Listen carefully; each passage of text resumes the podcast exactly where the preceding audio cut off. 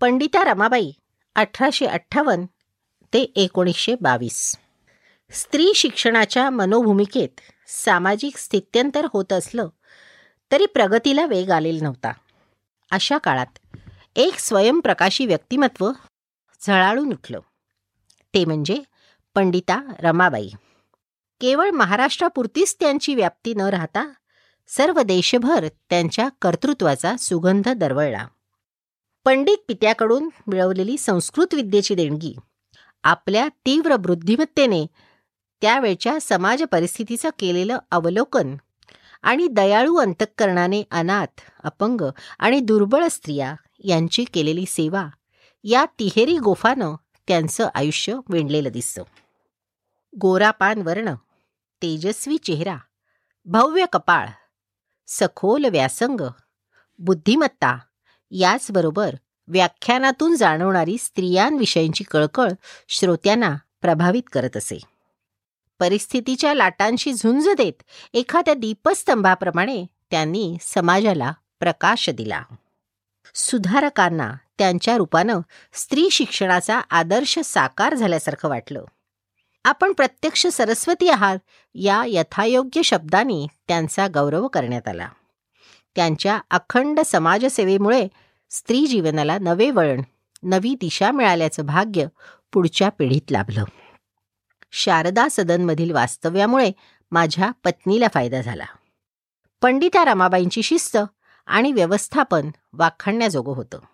अशा पराक्रमी स्त्रिया हिंदुस्थानातच काय पण या भूतलावर हाताच्या बोटाने मोजण्या इतक्या सुद्धा मिळायच्या नाहीत असं महर्षी कर्वे यांनी आपल्या आत्मवृत्तात लिहिलेलं आहे.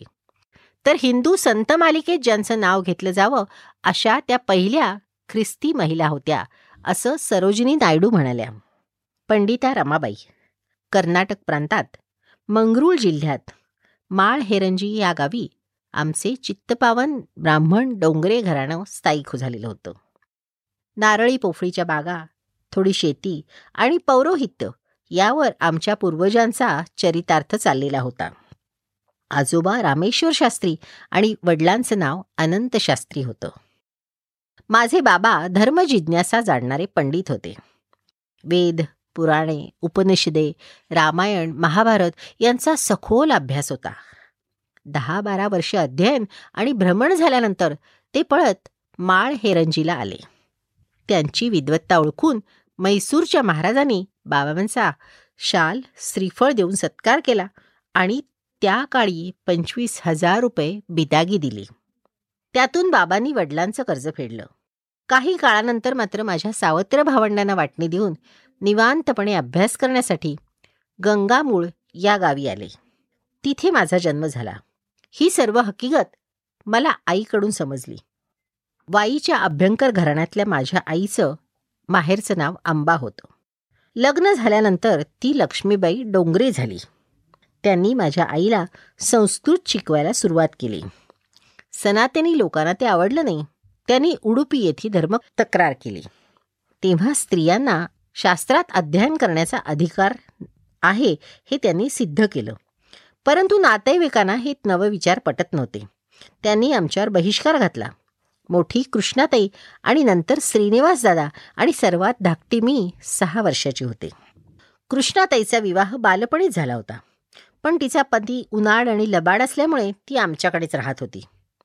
ताईच्या अनुभवामुळे बहुता बाबांनी माझं लग्न करण्याची घाई केली नसावी. आई वडिलांकडून मला संस्कृतचं शिक्षण मिळालं. बऱ्याच वेळा बाबा फिरतीवर असल्यामुळे आईच मला शिकवत असे. वयाच्या बाराव्या वर्षी माझे बारा हजार श्लोक पाठ झालेले होते. बाबांना फिरण्याची आणि तीर्थयात्रा करण्याची फार आवड होती. अठराशे चौऱ्याहत्तर साली मद्रास प्रांतात आम्ही गेलो त्यावेळेस त्या भागात मोठा दुष्काळ पडलेला होता.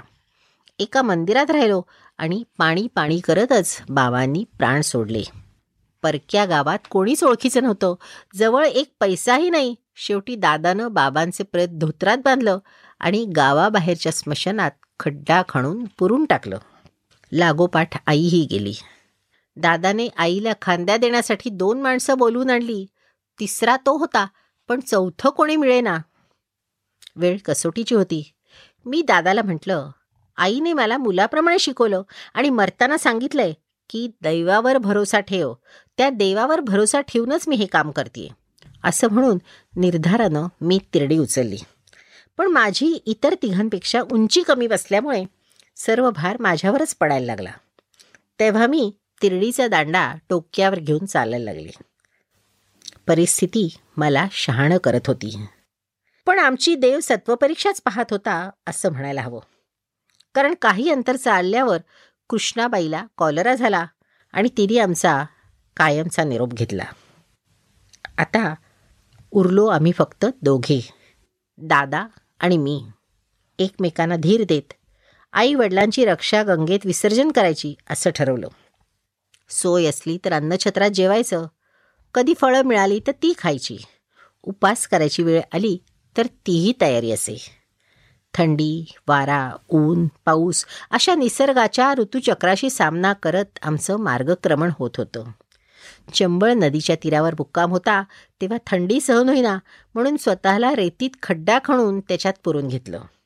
नदीच्या गार वाऱ्यानं कानावर परिणाम झाला आणि कमी ऐकायला यायला लागलं. ठिकठिकाणच्या तीर्थयात्रा करत चार हजार मैलांचा प्रवास करून आम्ही कलकत्त्याला आलो.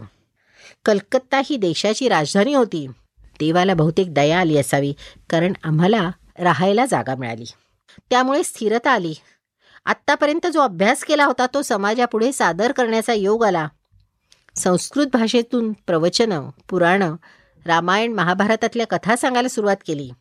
केशवचंद्र सेन द्वारकानाथ गांगुली यांच्यासारख्या विद्वानांनी माझे कार्यक्रम ऐकले. ज्यांनी संस्कृतमधून प्रश्न विचारले त्यांना संस्कृतमधूनच उत्तर देऊन त्यांची जिज्ञासा पूर्ण केली. त्याबरोबरच स्त्री जीवन आणि स्त्रियांची उत्क्रांती ह्या विषयावर मी व्याख्यान देत असे. समाज सुधारणेची तत्त्व सांगणाऱ्या राममोहन राय यांच्या ब्रह्मो समाजाशी माझी ओळख झाली. आपण वेदग्रंथ वाचलेत का? असं केशवचंद्र सेन यांनी विचारलं. तेव्हा बायकांना वेदग्रंथ वाचायचा अधिकार आहे कुठं? ह्या माझ्या उत्तरावर ते हसले. आणि असं काही नाही असं म्हणत त्यांनी ते ग्रंथ भेट म्हणून पाठवले. लहानपणी आईबाबांनी रुजवलेल्या माझ्या ज्ञानबीजाचं रूपांतर डौलदार वृक्षात झालेलं होतं. कलकत्ता विद्यापीठाच्या विद्वानाने सेनेट हाऊसच्या गच्चीवर सत्कार समारंभ केला. शाल आणि मानपत्र देऊन पंडिता रमाबाई सरस्वती अशी पदवी दिली. त्यावेळेस आईबापांची तीव्रतेने आठवण झाली. आपल्या मुलीचं कौतुक पाहायला ते आज हवे होते. असं श्रीनिवास दादाला मी म्हटलं सुद्धा. आयुष्यात सुखाचे दिवस आले आहेत असं वाटायला लागलं पण नियतीला बहुधा ते मान्य नसावं. कारण थोड्याच दिवसात शुल्लक आजाराचं निमित्त होऊन श्रीनिवास दादाचं ढाक्का इथे निधन झालं. आता डोंगरे कुटुंबातली मी फक्त एकटीच उरली होती. तू एकटी राहू नकोस असं दादाने मला बजावलं होतं. दादाचे बंकीपूर येथे बिपिन बिहारीदास मेघावी नावाचे वकील मित्र होते. त्यांनी विवाहाविषयी विचारलं तेव्हा मी होकार दिला. क्षुद्र जातीत जन्म झाला असला तरी ते उच्चशिक्षित आणि पुरोगामी विचाराचे होते.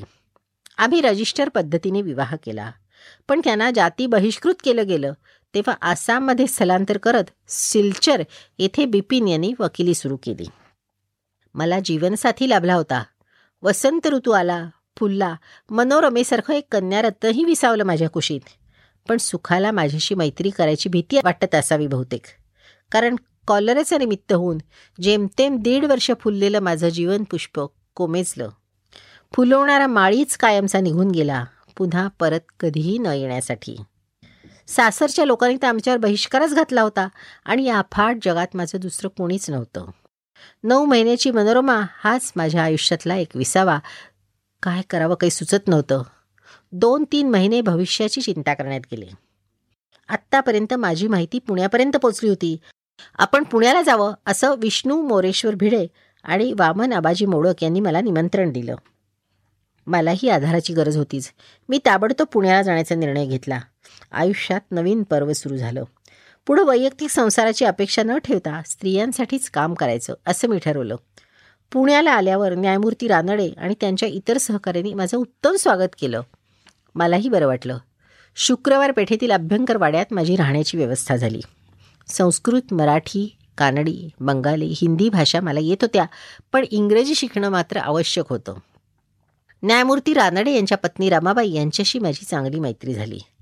त्यांच्या घरी जाऊन त्यांच्याबरोबर मिस हर्फर्ड सिस्टर यांच्याकडे माझे इंग्रजीचे शिक्षण सुरू झाले. कलकत्त्याप्रमाणेच मी पुण्यात प्रवचनं करायला सुरुवात केली. पहिले प्रवचन रमाबाई रानडे यांच्या घरी दिले. भागवतावर केलेली प्रवचनं त्याचबरोबर स्त्री शिक्षणावर आणि विद्वांच्या प्रश्नावर दिलेल्या व्याख्यानाला श्रोत्यांचा प्रतिसाद मिळत होता. वामनराव मोडक हरिभाऊ आपटे विष्णू मोरेश्वर भिडे न्यायमूर्ती रानडे अशी समाजातील प्रतिष्ठित मंडळी प्रवचनाला व्याख्यानाला आवर्जून उपस्थित राहत. पुरुषांनी आपली आई पत्नी भगिनी कन्या यापैकी कोणाही स्त्रीला आपल्याबरोबर आणावे अशी मी विनंती त्यांना करत असे. रमाबाई रानडे हरिभाऊ आपटे यांच्या पत्नी रमाबाई आपटे काशीबाई कानेटकर या स्त्रिया आवर्जून येत. त्यांना पाहिल्यावर मलाही खूप समाधान वाटे.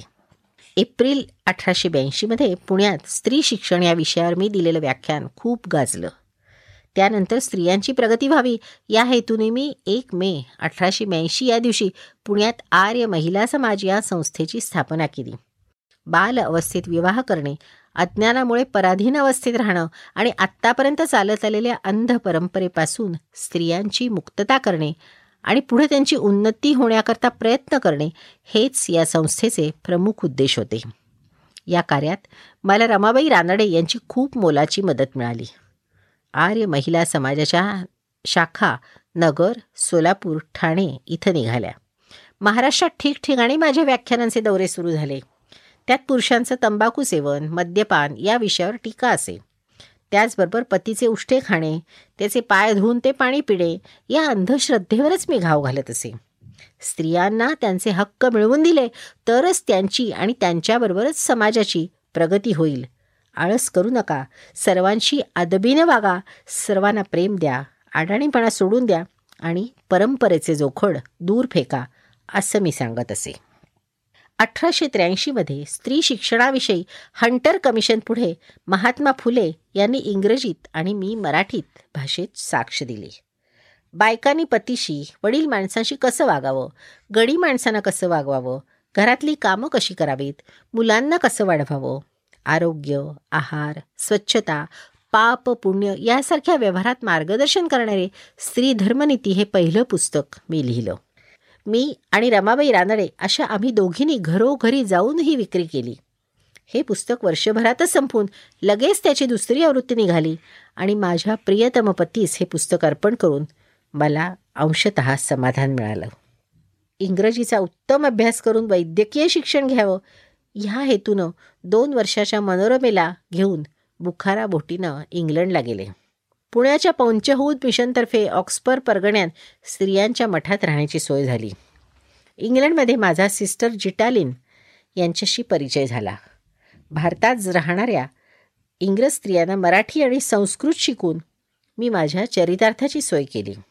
एकदा मदर सुपिरियरने हवापालट करण्यासाठी मला लंडनमधील सिस्टर्स होमच्या शाखा पाहण्यासाठी पाठवलं आणि तेथे पतित स्त्रियांच्या उद्धारासाठी चाललेलं कार्य दाखवलं.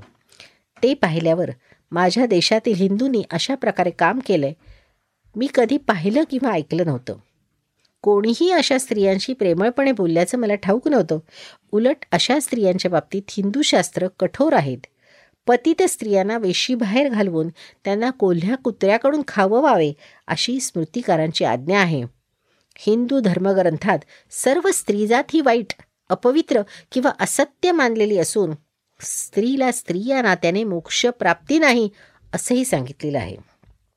ख्रिस्ती धर्मात वर्ग जाती किंवा लिंग यांचे भेद जाणवले नाहीत. पतित स्त्रियांना हिंदू धर्मग्रंथांनी पापी मानले होते व त्यांना कडक शासन करावे असंही सांगितलेलं होतं. तर ख्रिस्ताने स्त्रियांचा तारणहार होऊन त्यांचे पुनर्वसन करण्याचा आदेश दिलेला होता. त्याने कधी त्यांचा द्वेष केला नाही तर कधी त्यांच्या उद्धारासाठी पुढे झाला. माझी खात्री झाली हिंदुस्थानातल्या किंवा जगातल्या दुसऱ्या कोणत्याही ठिकाणी पायातळी तुडवल्या जाणाऱ्या स्त्रियांचा तारणहार तोच आहे.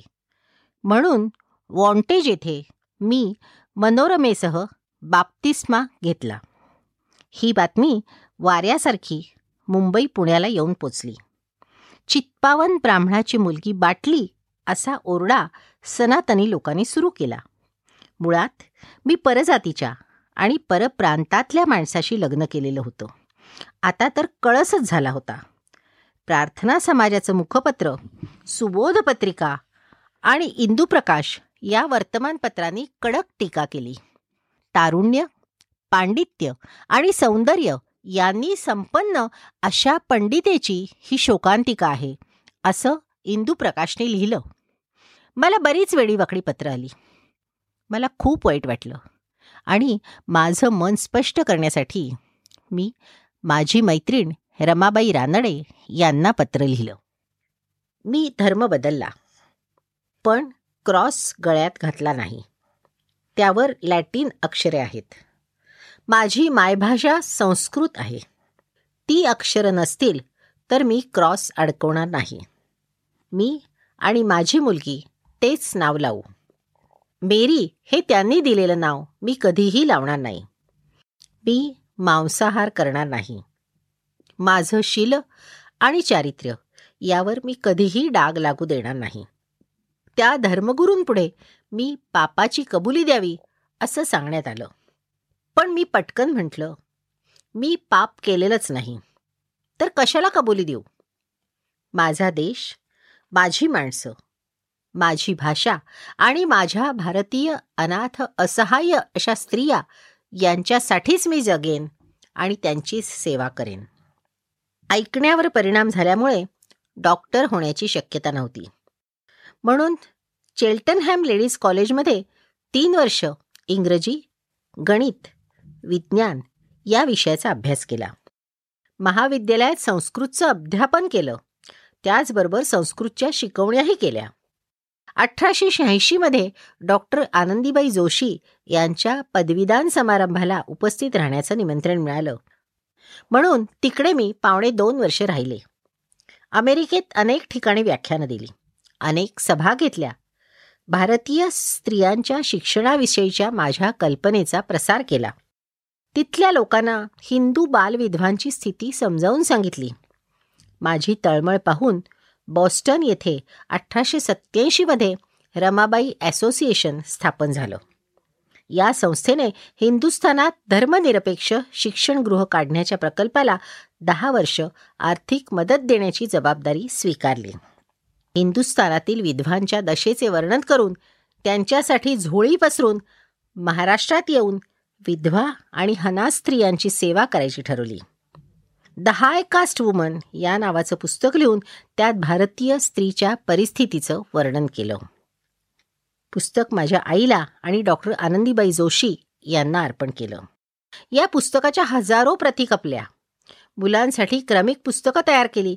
त्यातून जमा झालेले पैसे घेऊन अठराशे एकोणनव्वदमध्ये हिंदुस्थानात परत आले. इथे आल्यावर युनायटेड स्टेट्सची परिस्थिती आणि प्रवासवृत्त हे प्रवासवर्णन लिहिलं. मनोरमा त्यावेळी पुण्याच्या पंचौद मिशनच्या शाळेत शिकत होती. मुंबईत बालविधवांसाठी शारदासन ही शाळा सुरू केली. तिथे स्त्रियांच्या राहण्याचीही सोय होती. या शाळेत अण्णासाहेब कर्वे यांच्या पत्नी बाया कर्वे यांनीही शिक्षण घेतलं. वर्षानंतर शारदा सदन पुण्याला आलं. त्यावेळी शारदा सदनात त्रेपन्न बाल आणि प्रौढ विधवा होत्या. त्यापैकी बहुतेक ब्राह्मण होत्या. वसंत व्याख्यानमालेत अमेरिकन स्त्रियांचा पराक्रम या विषयावर दोन व्याख्यानं दिली. मुंबईला काँग्रेसचं पाचवं अधिवेशन झालं. माझ्या प्रयत्नांमुळे आठ दहा महिला अधिवेशनात उपस्थित होत्या. तिथं झालेल्या तिसऱ्या सामाजिक परिषदेत केशवपनाविरुद्ध ठरावाला मी अनुमोदन दिलं आणि तो ठराव पास झाला. शारदा सदनाच्या वसतिगृहात मुलींना शालेय शिक्षणाबरोबर रुग्णसेवा बालशिक्षण पद्धती अशा स्वरूपाचे व्यावसायिक शिक्षण दिलं जात होतं. दोन तीन वर्ष शारदा सणाविषयी लोकांचं मत फार चांगलं होतं. पण संस्थेतील बारा जणींनी ख्रिश्चन धर्म स्वीकारला तेव्हा मात्र समाजाचा दृष्टिकोन बदलला. वृत्तपत्रात कडक टीका झाली. मी मुलींना ख्रिश्चन व्हायला उत्तेजन देते या संशयावरून वादळ सुरू झालं. पालक मुलींना शाळेत पाठवायला घाबरू लागले. सल्लागार मंडळांनी राजीनामे दिले. मी लोकांना समजवण्याचा खूप प्रयत्न केला. बालविधवांमध्ये घडवून आणलेली सुधारणा दाखवली पण त्याचा काही परिणाम झाला नाही. शेवटी पुण्यापासून पंचवीस मैल अंतरावर असलेला केडगाव या ठिकाणी मी स्थलांतर केलं. मुक्ती मिशन ही दोन हजार स्त्रियांची वसाहत निर्माण केली. मध्य प्रदेश आणि गुजरात येथे दुष्काळ पडला तेव्हा गावोगावी मदत केली. ज्या मुली व स्त्रिया केडगावला आल्या त्यातील काही जणींनी ख्रिस्ती धर्माचा प्रसार आणि स्वीकार केला. मी हिंदू स्त्रियांना वाटवलं रमाबाईंचे मुक्ती मिशन म्हणजे बायकांचा तुरुंग आहे अशीही टीका झाली. पण मी ती शांतपणे सहन केली. अठराशे अठ्ठ्याण्णवमध्ये शारदा सणाला दहा वर्ष पूर्ण झाली तेव्हा आर्थिक मदतीसाठी मी अमेरिकेला जाऊन आले. धर्मनिरपेक्षतेची अटही काढून टाकली. धर्मप्रसाराचेही काम सुरू झाले. ख्रिस्ती स्त्रियांसाठी मुक्तीसदन पतित स्त्रियांसाठी कृपा सदन आणि हिंदू स्त्रियांसाठी शारदा सदन वृद्ध अशक्त स्त्रियांसाठी प्रीती सदन असे मुक्ती मिशन वसाहतीचे चार भाग होते. इथे सर्वच बाबतीत स्वावलंबन होते. शालेय शिक्षणाबरोबर व्यावसायिक शिक्षणही दिलं जात होतं. सर्वांना सकस शाकाहार देऊन सगळीकडे स्वच्छता टापटीप याकडे विशेष लक्ष दिलं जात होतं. केडगाव एक प्रकारे संपूर्ण गावच झालेलं होतं. एकोणीसशे एकोणीसमध्ये समाजसेवेबद्दल ब्रिटिश सरकारने मला केसर ए हिंद ही पदवी आणि सुवर्णपदक दिले आणि माझा गौरव केला. त्यावेळेस माझे प्रिय पती बिपिन आई बाबा कृष्णाताई श्रीनिवास दादा ही जिवलक मंडळी कुणीच नव्हती. माझ्या या गौरव समारंभाला फक्त माझी एकुलती एक लाडकी लेख मनोरमा माझ्याजवळ आहे. एवढंच दुःखात सुख होतं. माझा स्वतंत्रपणे सत्कार करण्याची मनोरमा आणि मुक्ती मिशनच्या स्त्रियांची खूप इच्छा होती. पण त्याच वेळेस महाराष्ट्रात काही भागात दुष्काळ पडला होता. तेव्हा माझा सत्कार करण्यापेक्षा दुष्काळातील लोकांना मदत करायला जा असं मी मनोरमेला सांगितलं. आणि शांतपणे बायबलचं सोप्या मराठीत भाषांतर करण्याचं माझं काम चालू ठेवलं. मनोरमेने पुण्याच्या डेक्कन कॉलेजात शिक्षण घेतलं. पदवी मिळवण्यापूर्वी ती ऑस्ट्रेलियाला गेली होती आणि तिथं तिने विद्वांची मैत्रीण पंडिता रमाबाई या नावाने इंग्रजी भाषेत एक लहान चरित्र लिहिलं. गुलबर्ग्यात हजारो पडदाशीन मुस्लिम मुली होत्या. त्यांना शिक्षणाचं महत्त्व पटवून देण्यासाठी शांती सदन ही मुलींची शाळा आणि वसतिगृह काढलं. ही सर्व जबाबदारी तिने घेतली. त्यासाठी तिला बरीच धावपळ करावी लागली. पण आजारपणातही ती काम करत राहिली. त्यामुळे हृदयविकाराचं दुखणं जडलं आणि मिरजेच्या वालनेस हॉस्पिटलमध्ये तिचं निधन झालं.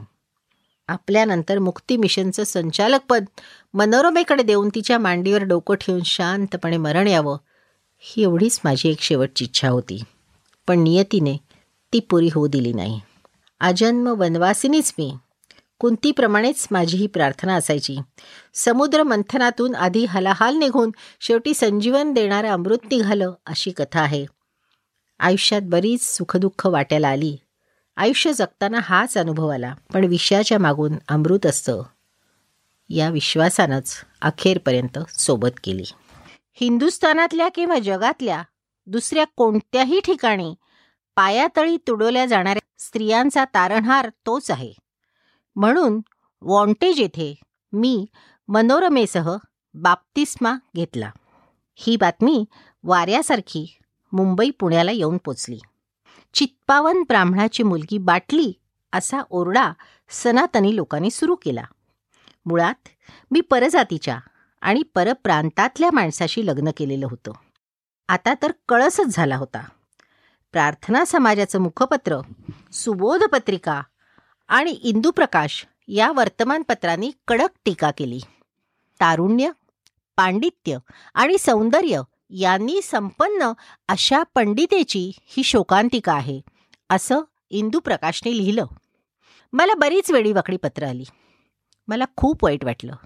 आणि माझं मन स्पष्ट करण्यासाठी मी माझी मैत्रीण रमाबाई रानडे यांना पत्र लिहिलं.